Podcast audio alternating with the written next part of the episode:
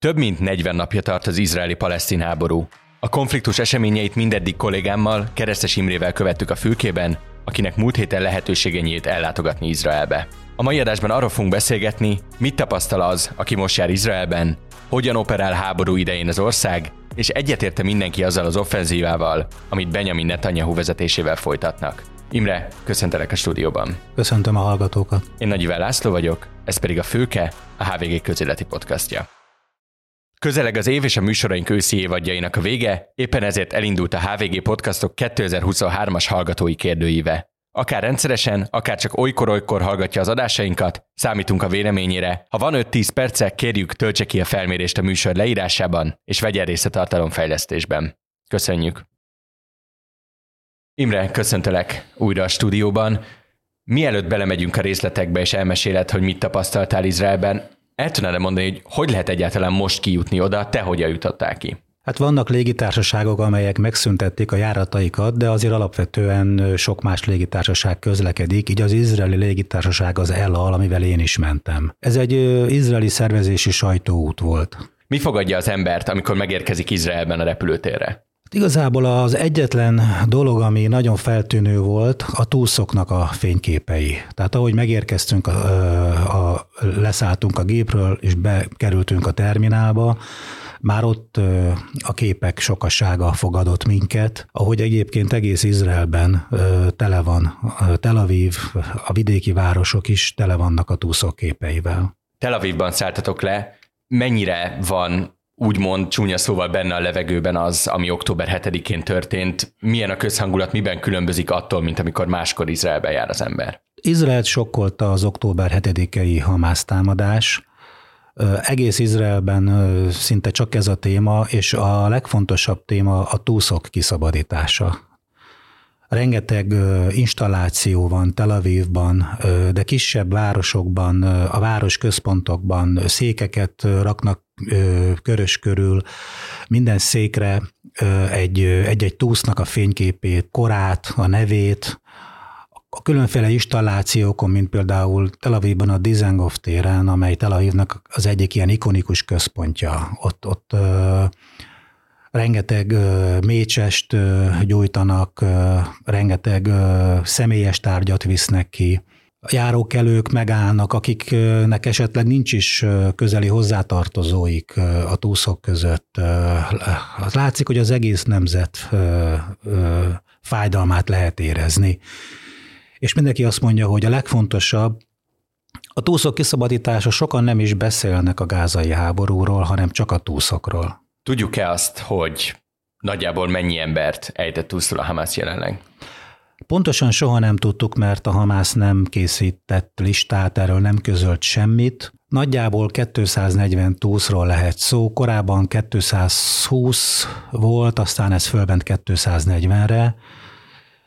Nem tudunk semmit azokról a túszokról, az sem, hogy élnek, hanyan élnek közülük. Azt tudjuk, hogy a legfiatalabb az 9 hónapos volt, amikor elrabolták, most már 10 hónapos, a legidősebb az talán 80 év fölötti. Nagyon sok a gyermek, 38-18 év alatti túsz van. Vannak egész családok, akiket elraboltak, szülőket és a két gyermeküket. Vannak fiatal lányok, akikért a szüleik aggódnak, és fordítva vannak olyan szülők, akiket elraboltak, és most a gyermekeik aggódnak értük. És hogyan halad az ő visszajutatásuk Izraelben? Lehetett olvasni olyan kis híreket, hogy itt-ott egy-egy izraeli vezető politikus azt mondja, hogy valamilyen szintű tárgyalások vannak, mennyire reális az, hogy túlsztárgyalásokkal ki lehessen őket jutatni, vagy mennyire inkább az a valóság, hogy a harcok során amennyien vissza tudnak jutni, annyian jutnak vissza. Eddig összesen ö, négy túszt engedett szabadon a Hamász, és ugye egyet szabadítottak ki az izraeli erők. Na most azt tudni kell, hogy nem csak a Hamász kezén vannak a túszok. Ez is, ez is a, egy kicsit zavart visz az egészbe. Iszlám dzsihád is jelezte, ez egy másik gázai szélsőséges, kisebb, mint a Hamász szervezet.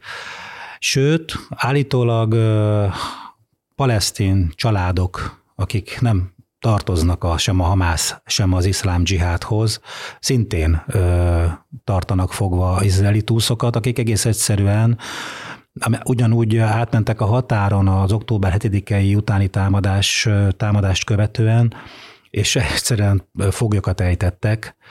Tehát azt, az is lehet, hogy, hogy a Hamásznak ugye a, a kapcsolat tartása a különféle egységek, a túszokat fogvatartó egységek között az izraeli rajtaütések miatt már nem is létezik. Könnyen lehet, hogy már maga a Hamász vezetése sem tudja egyébként, hogy egyes túszok éppen hol vannak. Most a tárgyalások folyamatosan halljuk a híreket, hogy tárgyalások folynak, Katar közvetítésével, Egyiptom közvetítésével, Folyik egyfajta pszichológiai terror a szélsőséges palesztin szervezetek részéről. Meglebegtetik, hogy elengednek 70 túszt, ha Izrael hajlandó például egy ötnapos tűzszünetre, ez volt az egyik legutóbbi ajánlat. Izrael azonban a Netanyahu kormány azt állítja, hogy a tűzszünet csak arra lenne jó, hogy a Hamász újra rendezze a sorait, feltöltse a készleteit, tehát erre nem hajlandó. Igazából ezek a tárgyalások eddig semmiféle eredményre nem vezettek, és hát egyelőre nem látni, hogy, hogy lenne érdemben egy, egy igazán komoly túsz szabadítási akció, a túszok egy része valószínűleg a gázai vezet alatt lévő alagútrendszerekben és egyéb rejtek helyeken vannak. Az erőszakos kiszabadításuk éppen ezért rendkívül nehéz. Tehát az izraeli hadseregnek házról házra, alagútról alagútra mindent végig kellene kutatnia ahhoz, hogy ki tudja őket szabadítani. Az iszlám dzsihád már jelentett be egyébként pont talán ma vagy tegnap az egyik izraeli katona, túlszulejtett katona halálát, és azt állította, hogy egy izraeli légi csapásban halt meg. Na most a Hamász a 240 vagy az összes túsz elengedését nem csak tűzszünethez köti, hanem az Izraelben fogva több mint 5000 palesztin fogoly elengedéséhez is, ami ha valóban egy komoly ajánlat is lenne, én azt gondolom, hogy ezt a, ezt a nagy árat nem biztos, hogy, hogy a jelenlegi kormány, izraeli kormány megadná-e. A tuszok hozzátartozóival beszélgetve és nagyon érdekes a kép, mert van, aki azt mondja, hogy értelem, teljesen érthető módon vissza szeretné kapni a szerettét, hogy mindent, mindent meg kell adni. Egy-egy emberi élet is számít. Mások másképp fogalmaznak, nem tudják, bizonytalanok. Volt két fiatal, akiknek az unokaöcsét rabolták el, akikkel beszélgettünk, ők is, az, ők is úgy fogalmaztak, hogy mivel nem ismerik az opciókat, nincsenek a részletek tudatában, ezért nem tudnak állásfoglalni abban a kérdésben, hogy tárgyalások vagy erőszak útján kellene a túszokat szabadon enge- kiszabadítani. Ezek az élményeid, amiket mesélte, ezek a Tel Avivi történetek, hogyan lehet egyébként közlekedni az országban ilyenkor, és neked hova sikerült eljutnod? Eljutottunk a gázai övezet határáig, egy kibucba is be tudtunk menni, Kfár Azár nevezetű kibucba, a, amelyik az egyik leginkább elpusztított település volt. Úgy emlegetik, mint a egyike annak a háromnak, amely a legnagyobb pusztítást elszenvedte. Amit láttunk, az a szörnyű volt, szétlőtt, szénégett házakat, széthordott, feldult otthonokat, személyes tárgyakat, töltényhüvelyeket, még lehetett érezni ennek a hamus maradványoknak a szagát, kiégett autókat láttunk, láttat, láttuk a súlyos harcok nyomait, és láttuk a kibuc nyugati oldalán a kerítésnek azt a részét, ahol a hamász áttörte. És ezek szerint, hogy oda vitték benneteket újságírókat, biztosította Izrael már annyira még ezeket a régiókat is, hogy, hogy szabadon lehessen közlekedni. Igen, bár annyira nem lehet szabadon bejutni a kibuszba, ez az izraeli hadsereg által szervez, szervezett módon lehetett bejutni de ott már nem, ott nem volt légiriadó, az tüzérséget, azt a közelben lévő izraeli tüzérséget azt lehetett hallani, lőtték a gázai övezetnek bizonyos részeit, de ugye hát ez öt héttel a támadás után volt ez a látogatás, és hát jelent az izraeli hadsereg már jelentős mértékben tudta csökkenteni a Hamásznak azt a képességét, hogy, hogy rakétákat lőjön ki. Egyre folyamatosan lövik a rakétákat szinte minden nap, sőt minden nap, de már jóval kevesebbet, mint mondjuk október 7-e, október 7-ét követő héten. Tudtál-e beszélni olyanokkal, akik ott voltak ebben a kibucban, vagy bármelyik másik Gázai övezethez közeli kibucban a támadások idején, vagy akár az ominózus zenei fesztiválon, amiről sokat lehetett olvasni? Igen, egy 17 éves fiúval, aki a zenei fesztiválon ö, volt, egy filmet készítettek ott az ismerőseivel, barátaival, ő mesélte el, hogy hogyan menekült meg. Mint mondta, október ugye 7-én reggel 6 óra 30-kor megindultak a rakétatámadások, és még először nem is gondolták, hogy ebből bármi lesz. Ezek megszokott dolgok, és hát bíztak a vaskupolában, hogy ez meg fogja védeni őket. Inkább azon bosszankodtak, mint mondta, hogy esetleg a fesztivált elhalasztják. Hát tíz perc után viszont jött a horror, megindultak a hamászosok szárazföldi egységei, akkor ők is látták, hogy itt már nagy a baj, és ahogy mesélte, elkezdtek menekülni, futni, és találtak egy útszéli bunkert, egy, egy betonból épült óvóhelyet, és oda menekültek, és ahogy mondta, ez egy viszonylag kis, kis területű óvóhely, egy, egy kisebb szobányi, ott 30-an zsúfolottak össze, és hallották a, a lövéseket, aztán a lövések elhalkultak, és ők abban bíztak, hogy a, valószínűleg azért, mert az izraeli hadsereg a helyszínre érkezett, és el tudta folytani a, a hamász betörést. De sajnos nem ez történt. Két, két gránátot is dobtak az óvóhelyre, és hát óriási pusztítást végzett. Ugye ezeket az óvóhelyeket nem arra találták ki, hogy szárazföldi támadás ellen védjen, hanem a légi támadás ellen. Gyakorlatilag a halálcsapdájukká vált, és ahogy, ahogy mesélte, leszakadt végtagokat látott a, a két robbanás után. Ő meg csodával határos módon azért tudott, azért maradt életben, mert, mint mondta, a bejárattól a távolabb lévő sarokban tudott meghúzódni.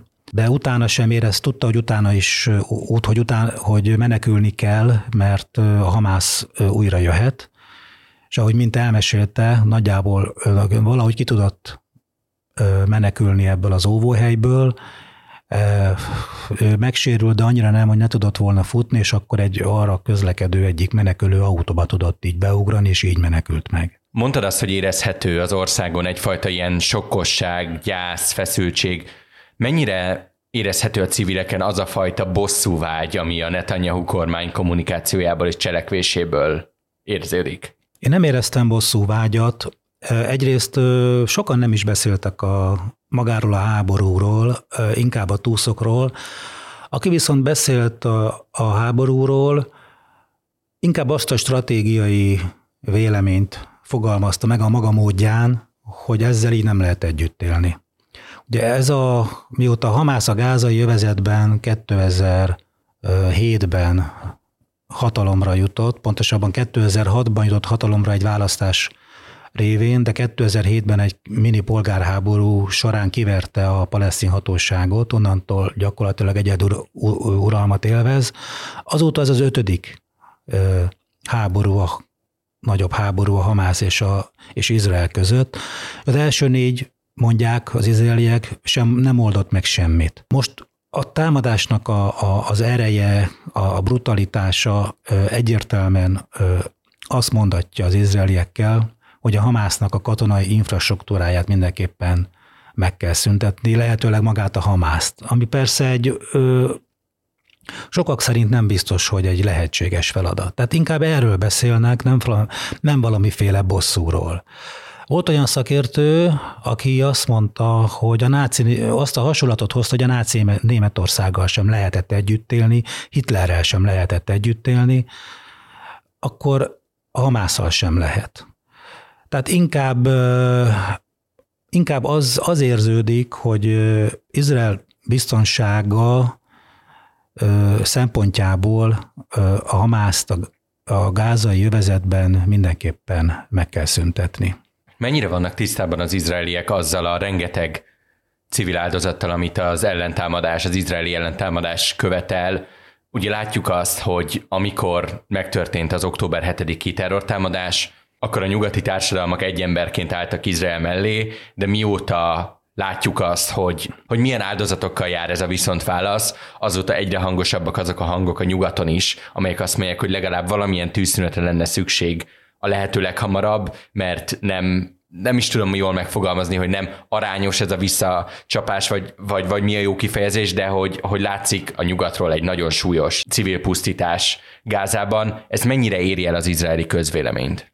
Volt, aki azt mondta, hogy palesztin oldalon is és izraeli oldalon is fájdalmas a polgári civilek megölése, de általában egyetértenek a Netanyahu kormányjal abban, hogy a tűzszünet az csak a Hamásznak kedvezne. Ugye, mint mondtam, ha párnapos tűzszünet elég lenne ahhoz a Hamásznak, hogy az alagútjait újra frissítse levegővel, esetleg fegyvereket, fűtőanyagot, üzemanyagot összehordjon különféle raktárakból, tehát újra rendezze a sorait, vagy akár a kapcsolatait, könnyen elképzelhető, hogy a Hamász vezetése és a különféle egységek között ezek a kapcsolatok az izraeli támadások miatt megszakadtak. Azt látjuk, hogy a palesztin lakosság egy csapda helyzetbe került, most már több mint 11 ezer a, a palesztin civil áldozatok száma, a gázai övezet egy humanitárius katasztrófa, Szóval ezek a, ezek a képek is eljutnak a, az izraeli ö, médiában a közvéleményhez, de eljutnak azok is, am, voltak bent újságírók, mint már azokon a területeken, ahol az, amelyeket az izraeli hadsereg ellenőrzése alá vont, és mutattak olyan kórházat, ahol, amelynek a, a, a kórterem melletti mi szobát gyakorlatilag tele volt fegyverekkel.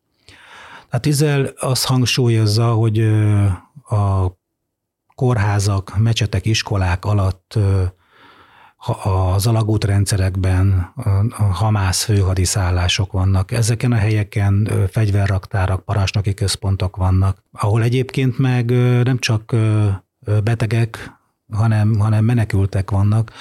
A gázai övezet legnagyobb kórházában van kb. 650 beteg, de 5-6 ezer menekült. És hiá, Izrael hiába ö, szólítja föl a, a, a civileket arra, hogy hagyják el ezeket a kórházakat. Egyrészt nem tudnak hova menni, másrészt mutattak be olyan videókat, amelyeken úgy tűnik, hogy a Hamász gyakorlatilag puskalövésekkel visszaterelte az embereket a kórházba. Ugye Izrael azzal vádolja a Hamász, hogy élő pajsként használja őket. Mielőtt kiélesedett a konfliktus Izrael és, és a Hamász között újfent, az egyetlen, ha jól emlékszem, az egyetlen izrael foglalkozó fülkeadásunk idén az a Netanyahu kormányjal kapcsolatos elégedetlenség és tüntetés hullámmal foglalkozott. Mennyire értenek egyet mondjuk Tel Avivban az emberek, akikkel beszéltél, azzal, amit a Netanyahu kormány most csinál, azzal a válaszcsapással, amit mérnek, magyarán hogyan alakult át az a fajta viszonylag széles körű elégedetlenség, ami Izraelt jellemezte a háború előtt mostanra? Hát sokan mondják, hogy Netanyahu kormány nagyon nagy hibát követett el az elmúlt évek során, rossz politikát folytatott, gyengítette a palesztin hatóságot Cisjordániában, és valamennyire ö, hagyta élni a Hamászt a gázai jövezetben. Ez az oz meg és uralkodj, oz meg és uralkodj politikája, az az úgynevezett szeparáció politikája Netanyahu részéről, hogy azt mondhassa, hogy nincs tárgyaló partnere, a jelenlegi kormányban ráadásul olyan szélsőséges ultranacionalista pártok is ülnek, amelyek egyértelműen a cisziordániai telepek bővítését követelik, sőt, ezeknek a telepeknek az annektálását követelik. Tehát az október 7-i állapot is egy szörnyű állapot volt abban a szempontból, hogy gyakorlatilag teljesen kátyúba jutott a béke folyamat, és a jó egy-másfél éve Cisjordániában, az a cisjordáni palesztinok részéről a korábbi években nem tapasztalt erőszak hullám indult meg, főleg Jeninből és Nablusból, és ezért jelentős erőket kellett átcsoportosítani, katonai erőket.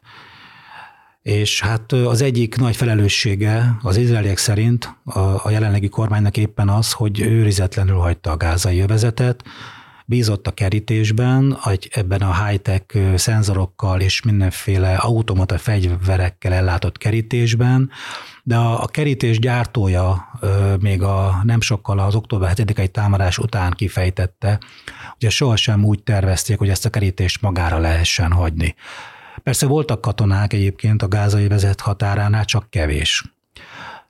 Hát a másik, a túlszok hozzátartozói pedig inkább azt várnák el a kormánytól, hogy a legfontosabb célja az a túlszok hazahozatala legyen, nem pedig a háború. Beszéltem olyan emberekkel, akik magukat baloldali, békepárti átlagpolgároknak tartják, és ők azt arra hívták fel a figyelmet, hogy a, az úgymond a békepárti baloldal most mennyire csöndben van. Ez őket is nagyon váratlanul érte ez az egész, mert most mit mondhatnának, eltűnt a baloldali diskurzus, senki nem beszél a békéről. Volt olyan, aki azt mondta, hogy ha béke legalább két nemzedékig halott lesz. Ugye azt mondtad, hogy a tűzszünet azért sem realitás, mert ez a Hamásznak adna időt újra rendeződni, legalábbis ezt állítják az izraeliek. Nyitott végű kérdést teszek föl, akkor mi a realitás a következő hetekben, hónapokban a gázai övezettel kapcsolatban? Szerintem Izrael tudja, hogy a versenyt fut az idővel, mivel a nemzetközi közvélemény enge egyre hangosabban követeli a tűzszünetet, és ha, ha elfogy az USA türelme, akkor, és az USA is egyértelműen ezt fogja követelni, akkor elképzelhető, hogy Izrael kénytelen lesz leállítani a harcokat, hogy ezt hogyan, meddig, miképpen, ezt, ezt most egyelőre nem tudni. Jelen állás szerint egyébként kisebb, lokális ö, ö, pauzákra az izraeli kormány most is hajlandó, ezt meg is teszi.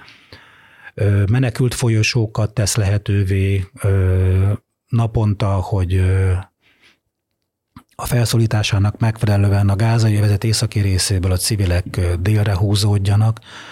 Erre egyébként már volt több héten át lehetőségük, de még mindig több százezer ember civil maradt az északi részen, és valószínűleg ők már nem is fognak elmenni. Ráadásul a 2,3 milliós gázai lakosságnak több mint a kétharmada ott, ott ö, hontalanná vált, ott hontalanná vált, tehát ö, egyszer nincs hova menni. A következő napokban én azt gondolom, hogy az izraeli hadsereg folytatni fogja a gerilla harcot, a városi harcot a Hamásszal szemben, egészen addig, amíg Izrael valóban nem kényszerül egy esetleg egy párnapos vagy egy hosszabb tűzszünetre. Imre, nagyon szépen köszönöm. Köszönöm én is. Hallgatóinak pedig köszönjük szépen a figyelmet, kérjük ne felejtsék el kitölteni a kérdőívet leírásban. A fülke hamarosan folytatódik, addig is iratkozzanak fel a HVG podcastokra és kapcsolják be az értesítéseket, hogy egyetlen adásunkról sem maradjanak le. Én Nagy László vagyok, viszont hallásra!